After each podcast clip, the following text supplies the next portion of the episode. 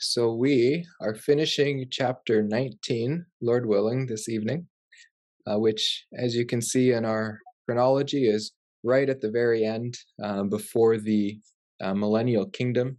This is essentially the end of the present world. Um, this isn't the end of the world totally, uh, because God still has a purpose and He still has a plan that needs to be fulfilled uh, on this earth, and that is going to include all the promises given to Israel of an earthly land and a king um, to rule over them. And his plan for the whole world as well that a man sit on the throne over this earth and rule on God's behalf. And we're going to see that fulfilled in Christ. I found a, a quote that I quite liked this week, so I included it here. It's by Ed Hindson says, In this one passage alone, all the hopes and dreams of every believer are finally and fully realized. And now that's not only for the church, but this is for every believer who has ever been saved by placing their faith in the promise of eternal life uh, from God.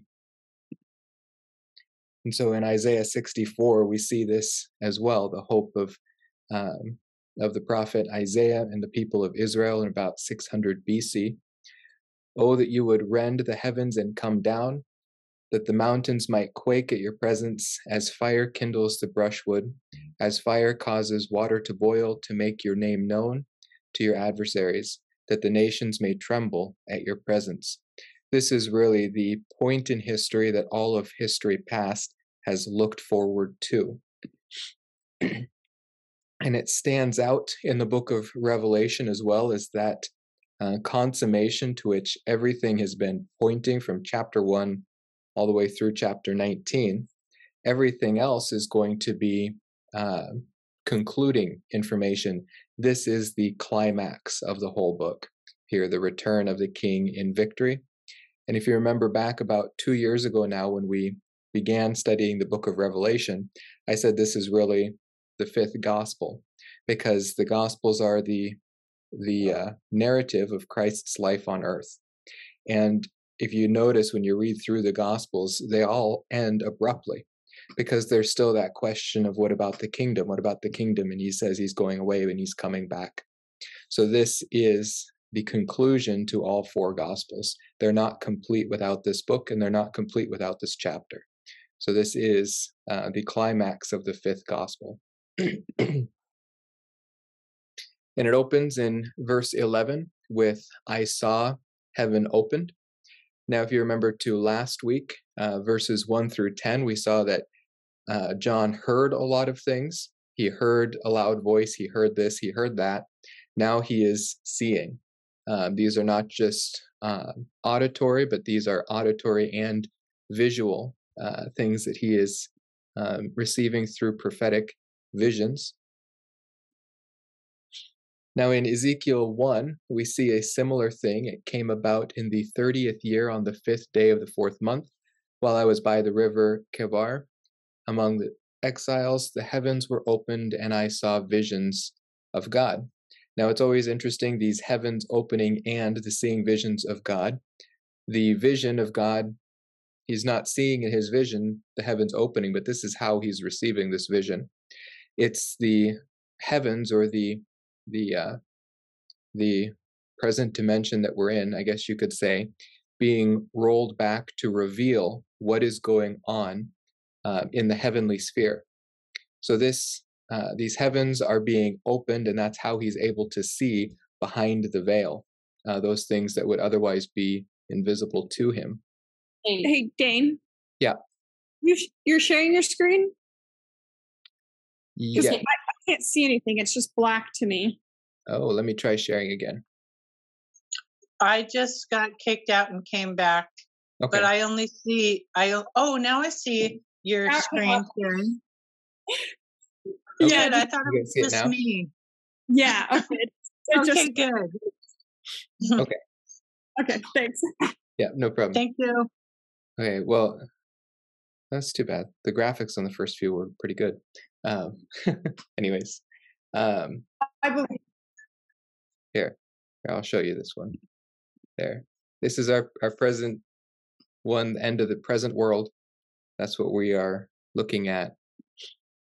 Ed Hindson quote. The Isaiah 64 passage. The structure we're looking at here is the return of the king in victory, that very last one. And then our verse we're starting with I saw heaven opened. And the the prophetic terminology of the heavens opening is the veil being pulled back so we can see what's going on in the invisible realms.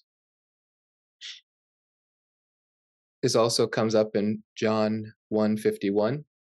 Uh, he said to him, Truly, truly, I say to you, you will see the heavens opened and the angels of God ascending and descending on the Son of Man. This is Jesus telling his disciple Nathanael that he is going to be allowed to see into those invisible realms um, as part of his ministry together with Christ. Excuse me. And in Matthew 3:16 at the baptism of Christ, after being baptized, Jesus came up immediately from the water, and behold, the heavens were opened, and he saw the Spirit of God descending as a dove and lighting on him. And behold, a voice out of heaven said, This is my beloved Son, in whom I am well pleased. And this is uh, a very integral point in Christ's ministry, uh, where he moves from being, um, or where he uh, begins his earthly ministry. And here he moves into a different transition in his earthly ministry again. We see the heavens opening, and this time, instead of the third person of the Godhead descending from the heavens, we see the second person of the Godhead descending. And of course, Christ is the culmination of prophecy. This was the previous verse. Actually, the heading on here is wrong. It's not Matthew 3:16, but Revelation 19:10. It was the verse we left off with last week, where the angel tells John not to worship him, uh, but to worship God alone, because the testimony of Jesus is the spirit of prophecy. It's all pointing towards Jesus, and it's all revealed from Jesus as well. And this is what John sees when heaven is opened. He says, Behold, a white horse. Now, this is the second time in Revelation that a white horse has come up. Last time, back in chapter 6, verses 1 through 2, in verse 2, we saw, I looked and behold a white horse, and he who sat on it had a bow, and a crown was given to him, and he went out conquering and to conquer. Now, about maybe a quarter or maybe a fifth of the commentaries on Revelation, the interpreter will take this white horse from Revelation chapter 6 as the same one in chapter 19. Uh, hopefully, you'll remember back um, about a year ago when we studied chapter 6 and we went through all the different reasons why this white horse in chapter 6 is not the Messiah, but the false Messiah, the counterfeit Messiah, the one who is desperately trying to look like a Messiah but comes short because his intentions are foul. Right here within the passage, though, we have one of those bits of evidence um, pretty clearly. It's the Lamb who broke the seventh seal. It was Jesus who was the actor in heaven. Um, he is not also the actor on earth. He is not in two places at once in his human body. Uh, he is physically confined to the flesh now, and he is presently in heaven and will remain so throughout the tribulation period. He will not be waging war on earth in his physical body throughout the seven year tribulation, but the false Messiah government will. He will come promising to be like a Messiah, to be the Messiah, eventually calling himself God. Uh, but his government will come through uh, through a faux peace and quickly move into war, into famine uh, and pestilence, and finally into death. Um, so we see the governmental side of the tribulation period in chapter 6, and it begins with one who tries to look like Jesus the Messiah. And I might uh, point out here, oh, I guess I won't. That's okay. Revelation 19 11 he who sat on it is called faithful and true. This was not said of the one in chapter 6. Now, this is uniquely true of Jesus the Messiah. He is faithful to all of his promises. He is faithful to those in heaven who have been calling for justice and righteousness to reign. And he is true. He is not a false Messiah. He is the true Messiah. He is the one upon whom all have waited throughout all of history. In chapter 3, verse 14, we saw this title also um, speaking to the church at Laodicea. To the angel of the church in Laodicea, write the Amen, the faithful and true witness. The beginning of the creation of God says this. And if you remember the beginning of the creation of God, uh, we interpreted that as the source of the creation of God. God did not create um, Jesus, but he created through Jesus. Um, it was the second person who was the agent of creation. And then finally, uh, that one who is sitting on the white horse, his name is faithful and true, and in righteousness he judges and wages war. This is the purpose for which he returns. Now, Isaiah 11 is a parallel passage uh, with this uh, concept of judging in righteousness and coming back to wage war. Um, some will say that this is um, not in accordance with the God of the New Testament, but more like the God of the Old Testament. It's important to remember that they are not two different gods, but God acting in a different way with uh, people, just like a parent will act in a different way to a maturing child. Um, but eventually, the strong arm of justice has to come down. So just because he is um, given the gift of a uh, period of grace here does not mean that he has changed in his character. He is still the same God of the Old Testament. His character has not changed. Um, but right now we are in a special dispensation of grace where we should have been wiped off the map uh, centuries ago, uh, but so that the uh, so that he might bring more to salvation that has not yet occurred. We are in grace. So Isaiah 11 reads, "The shoot, uh, then a shoot will spring from the stem of Jesse, and a branch from his roots will bear fruit." That is looking forward to the Messiah, the eternal descendant of David. The Spirit of the Lord will rest on him, spirit of wisdom, of understanding, of counsel, of strength, of knowledge, and of the fear of the Lord. That is the um, seven aspects of the Holy Spirit uh, that we saw in Revelation chapter 4, or the seven spirits of God, you might say. Uh, this will rest upon Jesus, and that did when Jesus came um, in the flesh. He was empowered by the Holy Spirit. He did not draw upon his own divine power, but he let the Holy Spirit, the third person, um, animate his uh, fleshly body to empower it to do the work of God. That was a unique um, aspect of Christ's walk on earth. When he comes back in his second coming, he comes in his own power. But Isaiah 11:3 says, "He will delight in the fear of the Lord, and he will not judge by what he sees, nor make a decision by what his ears hear, but with righteousness he will judge the poor." So he's judging according to God's righteous standard, according to God's will, um, and he will decide with fairness for the uh, afflicted of the earth. He will strike the earth with a rod of his mouth, and with breath, the breath of his lips he will slay the wicked.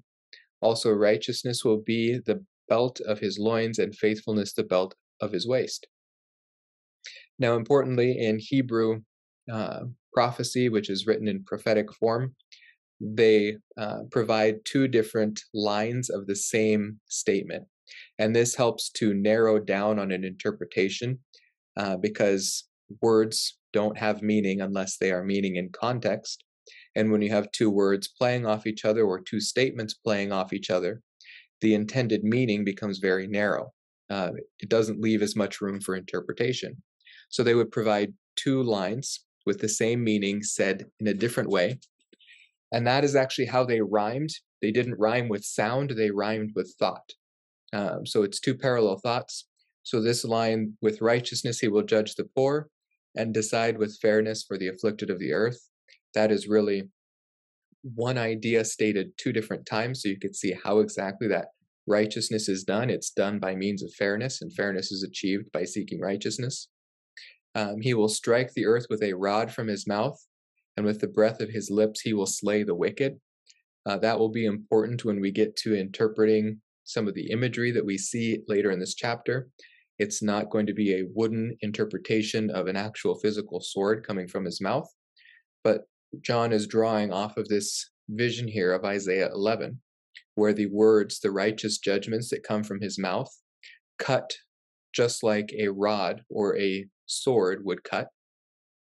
And they will have that physical um, effect. It will actually physically um, destroy those who are um, who are not found in Christ's righteousness at his return. And then this parallel idea righteousness will be the belt about his loins, and faithfulness the belt about his waist. That's the same thing said twice. Righteousness and faithfulness um, drawn intimately close together here. We see the same thing in Psalm 96, and in fact, an inordinate amount of Psalms are all about this moment. Um, as I said in our little teaser for the class um, over text, uh, almost every Psalm, like it's it's over 50% of the Psalms, refer to this exact point in history. Because every time David is afflicted, every time David um, seeks the righteousness of God and wants to see that on the earth, he doesn't look to a temporal time in history when this is going to take place, sometime that he can hope for seeing this, though he does hope to see this. He looks forward to the final culmination where all unrighteousness is put away. He is looking forward to the final cleansing, the final judgment, where the true ruler of this earth is going to come and reign perfectly. So we want to do the same thing as David, looking forward. We always want to keep our minds settled on this point of Jesus coming to rule, and when he rules, it will be a rule of righteousness, of faithfulness, of fairness. It will be absolutely perfect. So almost every psalm looks forward to that point. Whenever the topic of righteousness comes up, he is looking for that moment of righteousness where Christ returns or where the Lord uh, comes to the earth and reigns. So he writes in Psalm 96, verse 11 Let the heavens be glad and let the earth rejoice, let the sea roar and all it contains. Let the field exult and all that is in it. Then all the trees of the forest will sing for joy before the Lord, for he is coming, for he is coming to judge the earth. He will judge the world in righteousness and the people in his faithfulness. Psalm 9, verse 7 But the Lord abides forever, and uh, he has established his throne for judgment. He will judge the world in righteousness. He will ex- execute judgment for the peoples with equity. The Lord also will be a stronghold for the oppressed, a stronghold in times of trouble. And those who know your name will put their trust in you, for you, O Lord, have not forsaken those who seek you. So we th- see two things playing off each other here. The Lord is coming in righteousness, in fairness for judgment. He is coming with a sword, a rod, and it's going to slay those who have um, who have not attained to his righteousness. And there's nothing that we can do to attain to his righteousness, but his righteousness must be imputed to us uh, through faith by grace. And so only those who have received him as the Messiah, as the Savior, are going to be held uh, uh, from judgment. So in the pink here, we see the Lord also will be a stronghold for the oppressed, a stronghold in times of trouble. That's going to be a key idea here when he returns because he's returning for a very specific purpose. Yes, he's putting away um, unrighteousness, he's putting away all sin and evil. Uh, but he is doing this for the cause of the people um, who are on the earth and uh, who have come to believe in him, specifically Israel, who is stored away at this time in Petra. And those who know your name will put their trust in you, for you, O Lord, have not forsaken those who seek you. So he's coming for salvation, and he is coming for judgment. Now, this brings up a very important doctrine in understanding Scripture. Uh, we really have two peaks in world history, uh, at least two peaks of judgment. We have the flood, and we have the end of the tribulation period, the return of Christ, and it actually draws uh, draws these ideas very close together. What we mean by civilizations, uh, there is the standard definition of civilization, any advanced state of human society in which high levels of culture, science, industry, and government have been reached. But biblically, when we're speaking of the doctrine of civilizations, this is a civilization which is a period of history which begins with God's grace, provision, and deliverance of believers in time of disaster and terminates with maximum degeneration of mankind to a point of self destruction. So, in other words, a civilization goes full cycle, just that same cycle we see at the beginning of um, the book of Romans, uh, the only systematic theology um, in one book in scripture, where you start with God's righteousness on the earth, his perfect creation, and it moves into degeneracy through human action. And eventually, he is going to have to terminate that civilization through judgment. There are three civilizations in human history. Um, one has already occurred, we are presently in one, and another one is yet to come. This is Peter's outline of world history, past, present, and future. In 2 Peter 3 5, he writes, The heavens also existed long ago, and the earth was formed out of water and by water, through which the world at that time was destroyed, being flooded with water. So there is a distinction between the world at that time that was destroyed. But by his word, the present heavens and earth are being reserved for fire, kept for the day of judgment and destruction of the ungodly men.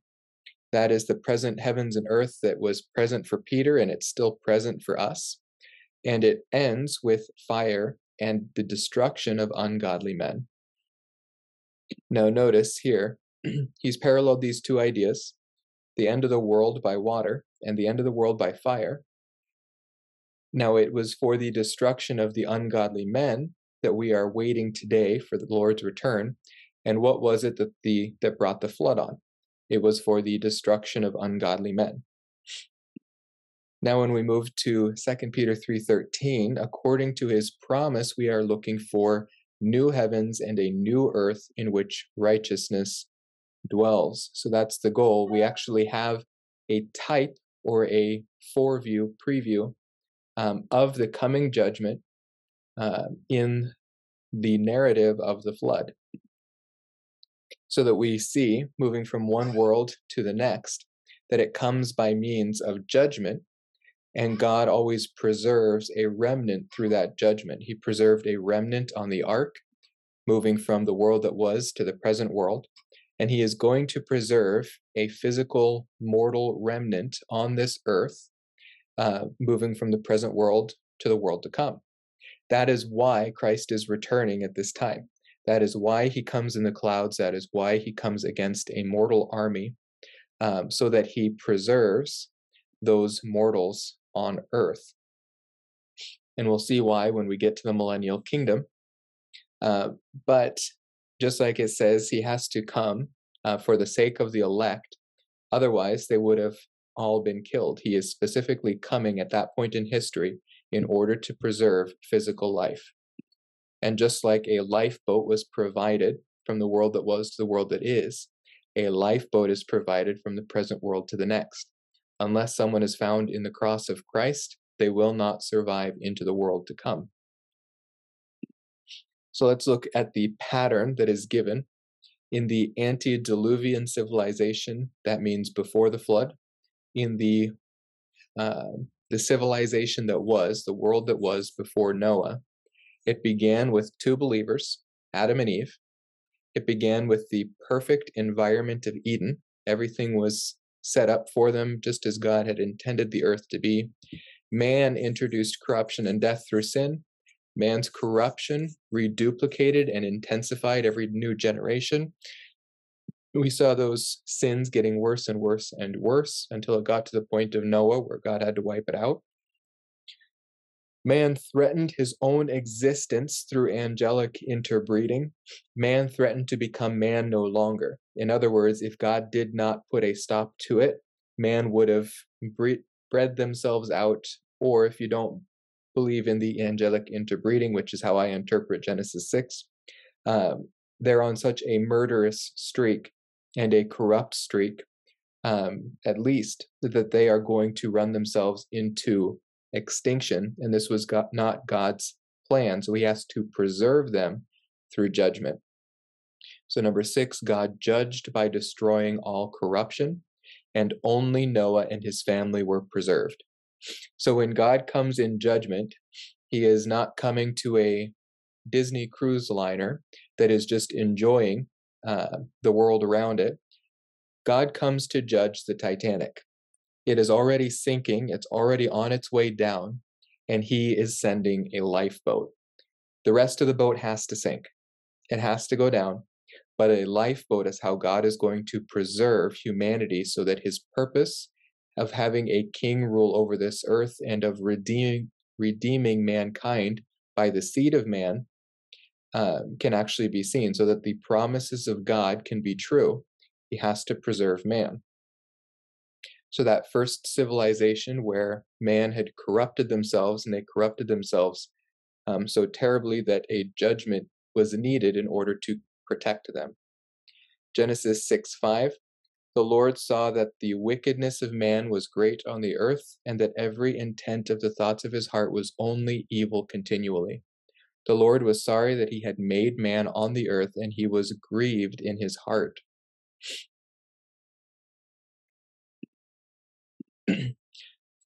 the Lord said, I will blot out man whom I have created from the face of the land, from man to animals to creeping things and to birds of the sky, for I am sorry that I have made them. But Noah found favor in the eyes of the Lord. This is God's lifeboat. Noah was not saved spiritually by building the ark, he was saved physically. He was saved because he already was spiritually saved. His faith was already in God at the time he enters in the story. He is already a believer, he is already redeemed and regenerated um, by means of his hope uh, and God's grace.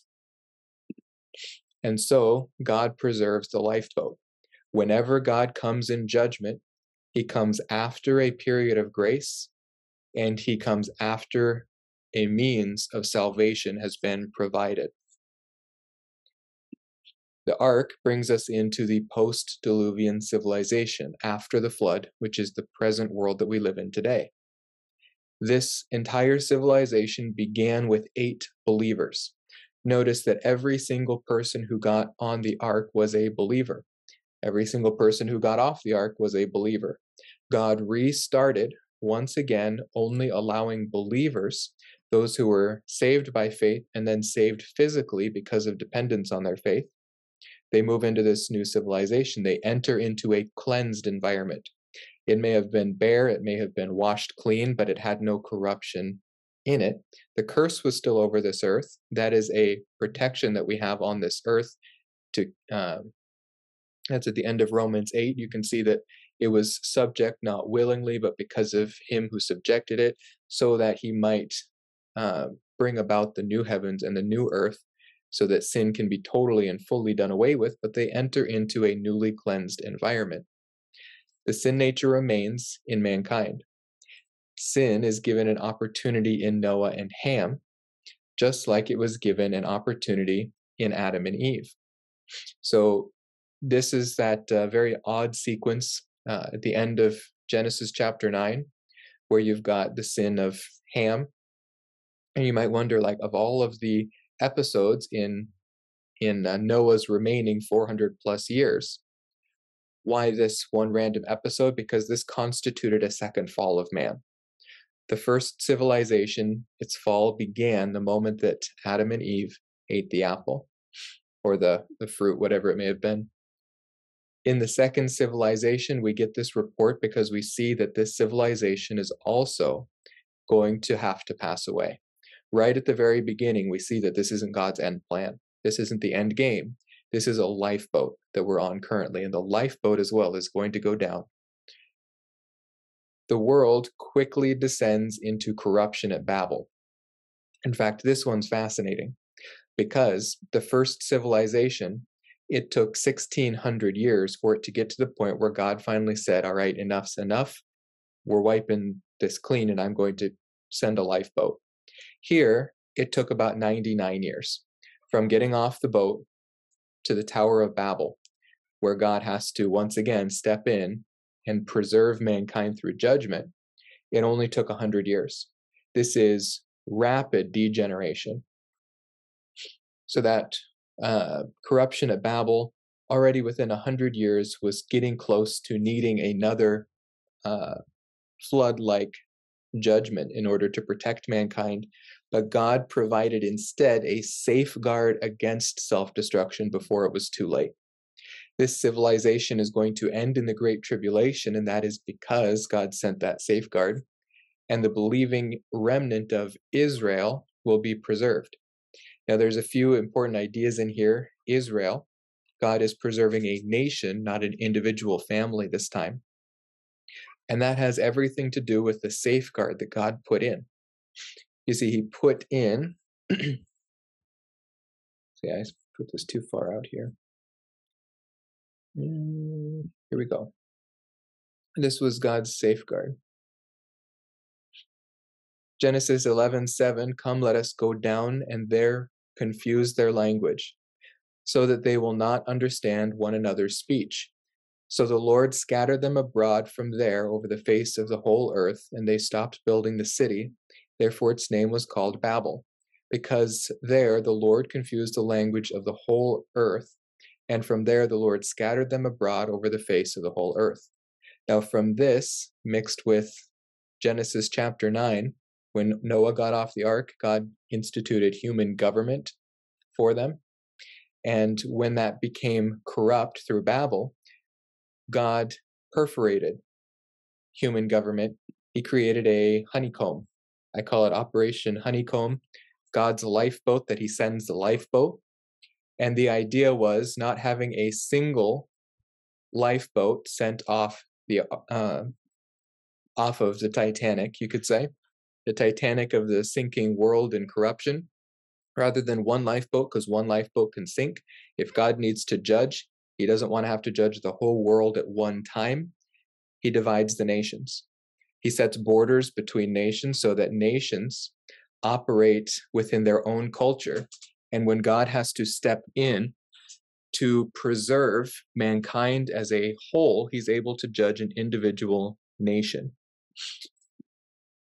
Deuteronomy 32 8 um, tells Israel about this plan that God has when the Most High gave the nations their inheritance, when he separated the sons of men, looking back at the Babel event, he set boundaries of the peoples according to the number of the sons of Israel. Now we see elsewhere in Deuteronomy and in Genesis uh, that the number of the sons of Israel that went down into Egypt were 70, and then the names of the um, different tribes that have different languages in Genesis chapter 10 are 70 different nations. So he began with 70 different nations, not including Israel. Israel came out of the nation of Arphaxad. But he had 70 different nations, and then he created Israel. Israel would be that special nation, God's own creation, uh, that he would preserve through the entire civilization. When we get to um, Revelation, we see all of these tribes, tongues, peoples, and nations dealt with once again. And these patterns don't um, occur anywhere else in the New Testament as frequently as they do in Revelation, because God is bringing into judgment all the nations at one time. That is something unprecedented that he has not done yet in this civilization because he hasn't done that since the flood. This is the end of the world as we know it. He deals with the tribes, tongues, people, and nations. At times, he addresses the kings, uh, the leaders of those tribes, the the great leader of the family group. And then, as it continues to degenerate, uh, stretching into Babylon's return, uh, which we looked at in chapter 17 and 18, um, it uh, turns to the multitudes. now, that all occurs Genesis 9, 10, 11.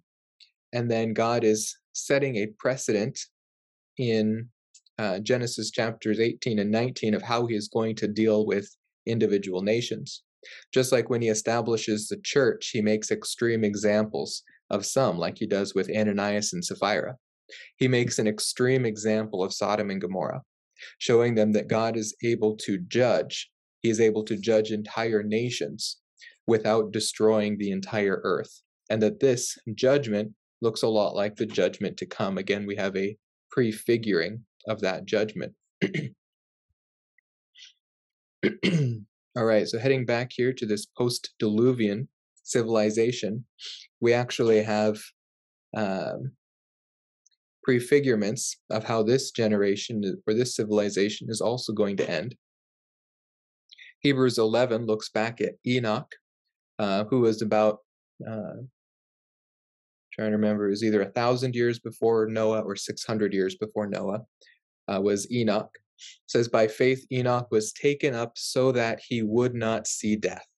And he was not found because God took him up for he obtained the witness that before his being taken up, he was pleasing to God. In Hebrews 11:7, we get Noah.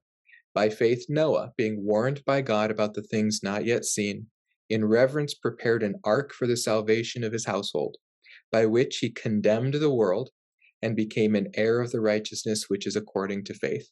He condemned the world because there was now one means of salvation, and that is physical salvation here. And once he got on that ark, and God said, This is the one ark I'm preserving, this is how I am saving you from this civilization into the next, everyone who was not on it was condemned to physical death. these give us a type of how God deals with these civilizations. He pulled one group up before the wrath came, and he preserved another group through the wrath. This had all to do with what generation they ended up being born in. Perhaps if God was ready to end the civilization back with Enoch, he would have preserved Enoch. But instead, God pulled Enoch up, preparing him from even seeing the day of Noah. Uh, we don't know how bad the corruption was in Enoch's day. It may not have been, um, I mean, it was probably pretty bad. The angelic corruption may not have begun at the time of Enoch, but it was close on his heels, if anything. Um, the the corruption that ended up needing to end that civilization for the means of preserving mankind in their mortal bodies. But there is a an ark already prepared, and we've seen that as well. We saw that back when we studied chapter 16, that there is a place in this physical world where God will send his faithful to preserve them physically until he ends the judgment. This is the place where all those who believe in Jesus at the midpoint of the tribulation, he is going to send them a sign in Jerusalem, which is the uh, the entrance of the Antichrist or the false Messiah into the temple, and says, uh, "I will be, or I am God." Matthew 24 tells us that that is the sign.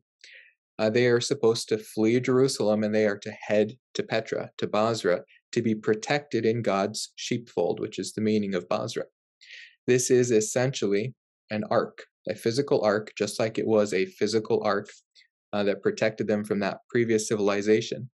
This is where mortal Jews will go to be preserved during the tribulation period, where the wrath of God is not going to touch them.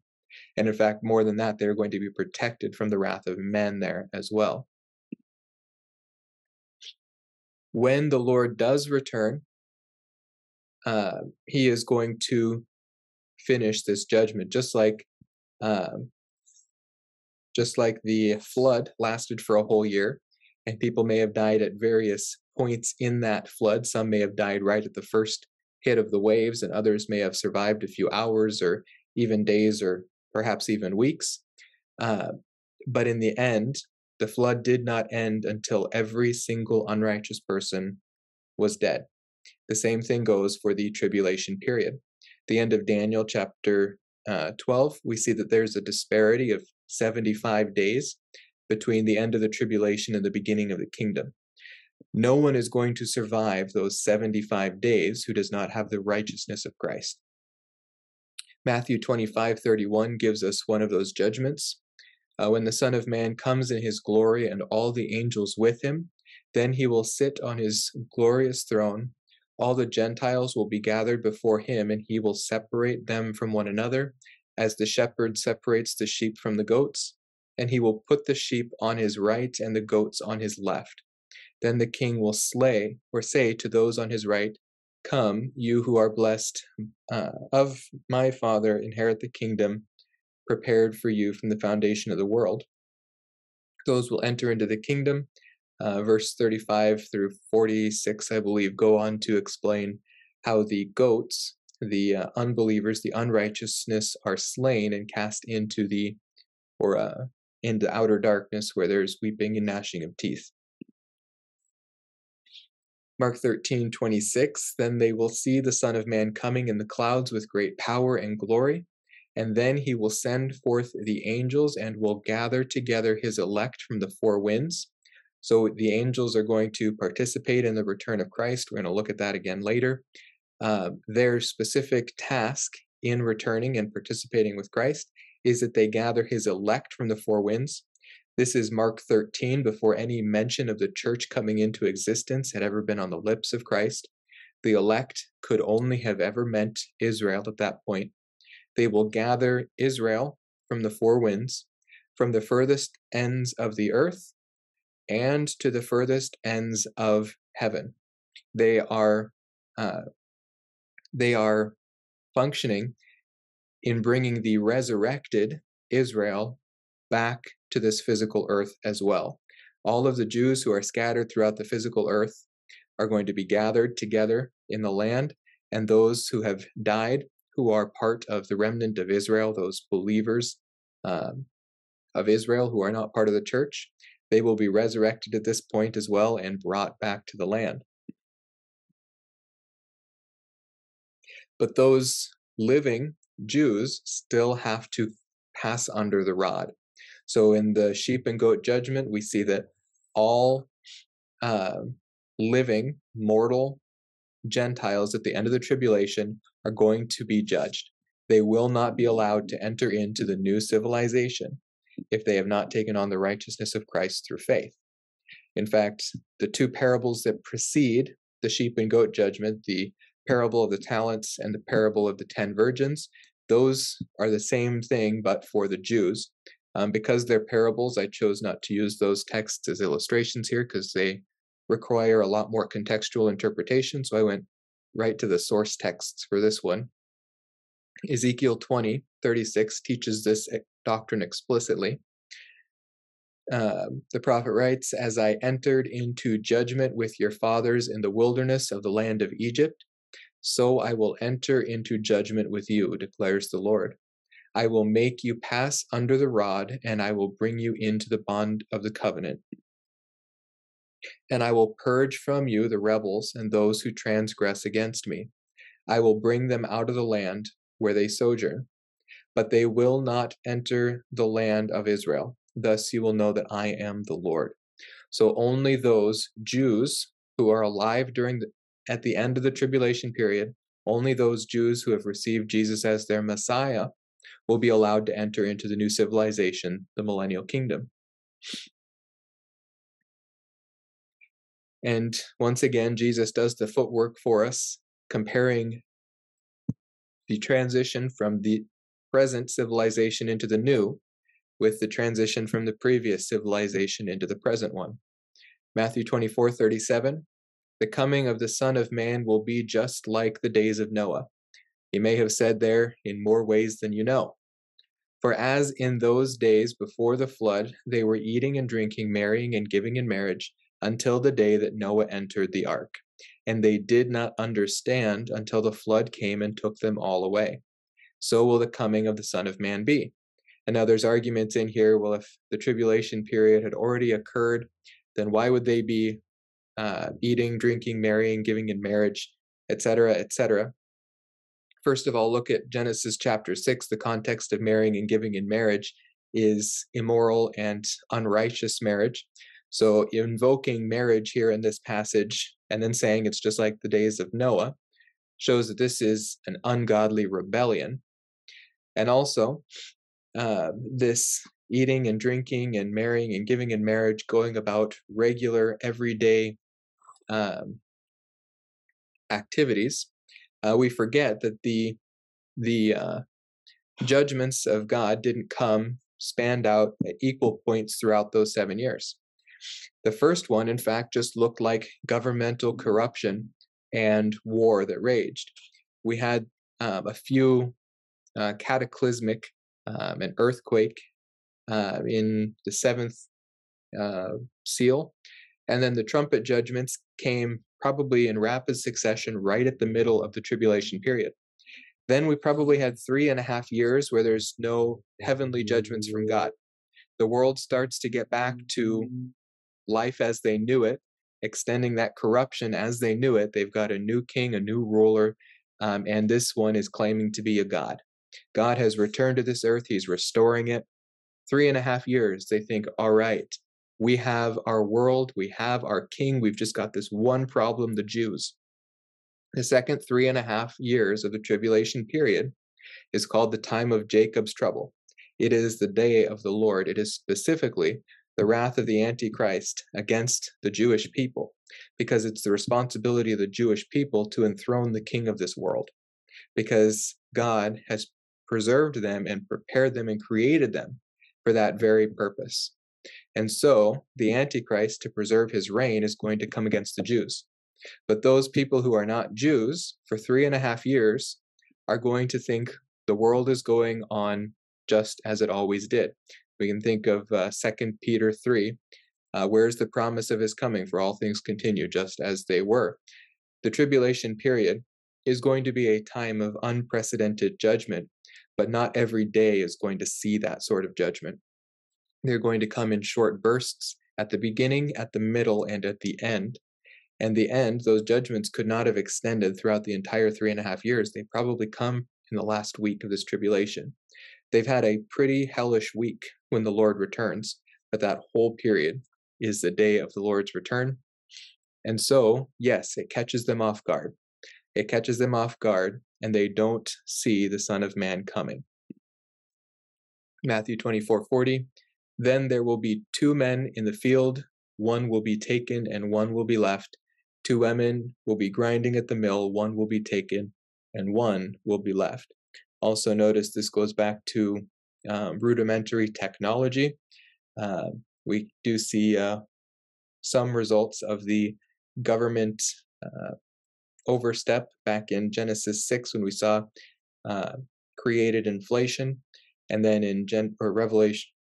Revelation 6, and then in Revelation 13, when we saw that the economy is going to be uh, preserved only for those who have aligned themselves with the um, Antichrist, this Matthew 24 40, is probably referring to those who have not taken the mark, but some of those who have not taken the mark will also not have put their faith in Christ.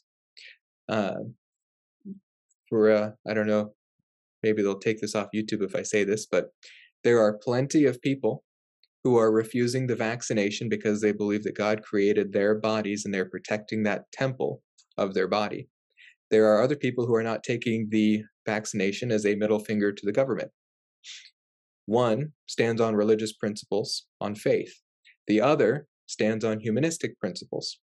Both have the same result of refusing the human, earthly, governmental mandates, but only one has the righteousness of Christ imputed to them. So here you've got two different people excluded from the government economy they're back in the fields. They're not participating because they haven't taken the mark of the beast. But only the one who's placed his faith in Christ is going to be taken away from this judgment. Uh, two women grinding at the mill. Both have refused the mark of the beast, but only one has received uh, the sealing of the Holy Spirit by Christ.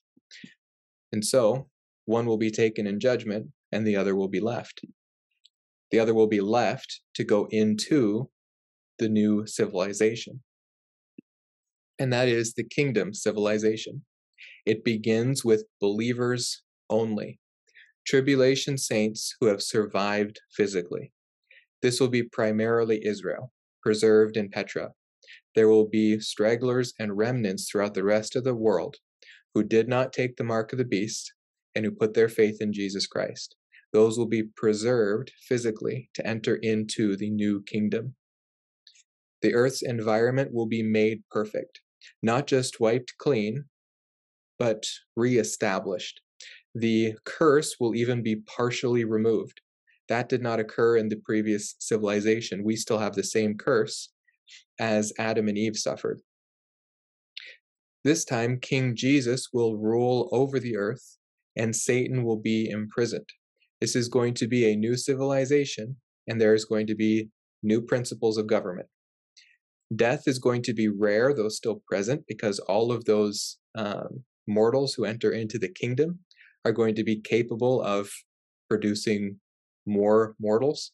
And each one of those are going to need to receive Jesus, who is going to be a present and physical reality on the earth. They will need to receive his gift of eternal life, and some will refuse that. Uh, and labor is going to be prosperous. All this comes from uh, Isaiah chapter 65, I believe. Uh, but many will choose to rebel against King Jesus, and after a thousand years, once again, he is going to have to terminate, or he is going to choose to terminate that um, civilization and mold it into the eternal state, uh, which is not considered a civilization because it does not end with rebellion. But here, Revelation 20, verse 7 when the thousand years are completed, Satan will be released from his prison and will come out to deceive the nations which are in the four corners of the earth, Gog and Magog, to gather them together for war, and the number of them is like the sand of the seashore. This is the rebellion of the mortals who entered into that civilization, the future kingdom civilization, who did not have Satan influencing them throughout that whole civilization.